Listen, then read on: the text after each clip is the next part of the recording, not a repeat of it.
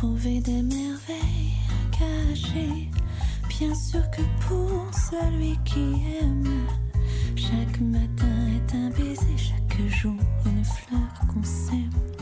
Mais la beauté. 大家好，我是杰杰。本期艺术的故事，我想和大家聊一聊书籍中的艺术。不论以什么样的形式或载体呈现，书籍时刻都陪伴在我们的左右，滋润我们的心田，带着我们见识不一样的世界。但是，我们是否有留意过书籍中的艺术呢？其实，从立意开始，一本书就充满了艺术性，更不用说后期的版面设计、装帧与营销，处处都是艺术。书籍和我们的关系，其实可以概括为两点。知识的获取和价值的实现，也就是知识的输出。在这里，我想主要讨论一下第二点。出版社虽然是国营的，但是每个人都可以涉足文化产业，这是有关就业方面的价值。其次，每个人既可以作为读者，也可以作为作者来实现自身的表达欲望，并获得稿酬收入。除了生活中与我们息息相关。在学术方面，也有专门研究书籍的领域，那就是书籍史。书籍史是二十世纪后半叶欧美学术界逐渐兴起的一个跨学科研究领域。它以书籍为中心，却不仅仅研究书籍。书籍史强调书籍作为形塑社会文化的一股重要力量。它不将书籍看作静态之物，而把它看作一个具有广泛社会联系的。活跃的、有生命的主体。书籍史还注重书籍的阅读过程、方法及其意义。同样，书籍史也注重书籍的商品性，注重商业出版及其背后的通俗文化。书籍在印刷术发明之前是少数人的特权。我们可以认为，印刷术更好地成就了书籍。印刷术使得阅读型公众养成纯精神修养、静默、独处和沉思的生活态度。个人与报纸的交流也取代了去教堂的交流。报纸取代了布道坛，让西方基督教世界变得世俗化和去神圣化。伊丽莎白·爱森斯坦在他的书《作为变革动因的印刷术》中断言：“印刷术是近代科学的动因。”印刷术的出现为早期近现代的科学革命搭建舞台，并应该占有更突出的地位。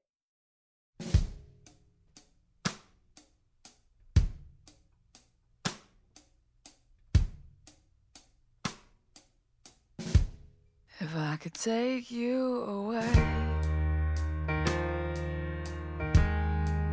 Pretend I was queen. What would you say? Would you think I unread? 生活中不乏有趣的书籍。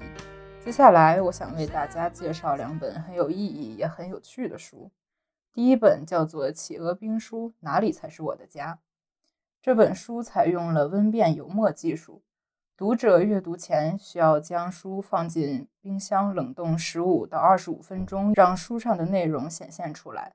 随着温度的改变，书的内容也在变化。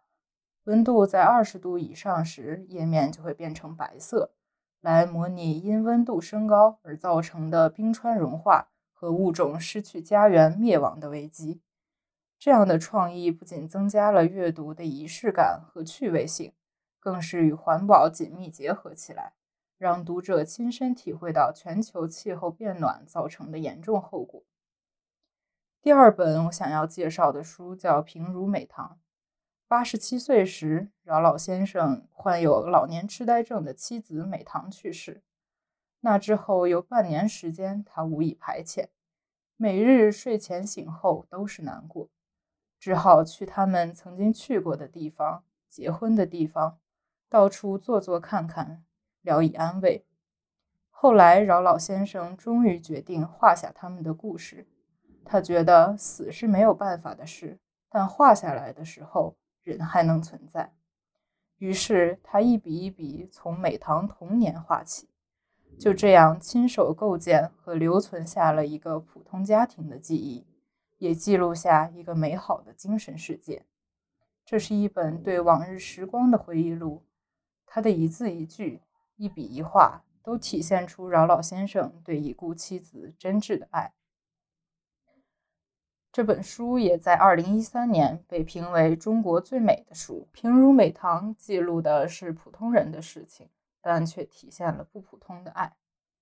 节目的最后，我想给大家推荐一部宝藏纪录片《书迷》，他从做书人、书店老板、淘书者、贩书人的角度出发。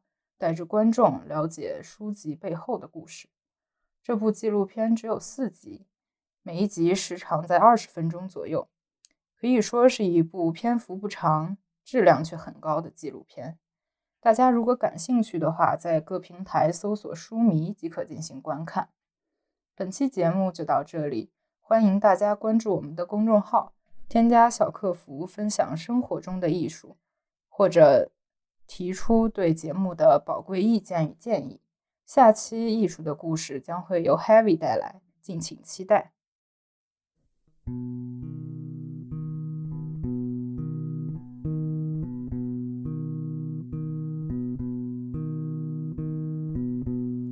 It's always the little things that seep into your soul.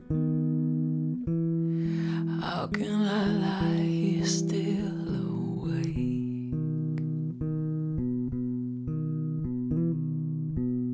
Something inside of me is telling me to go. I've been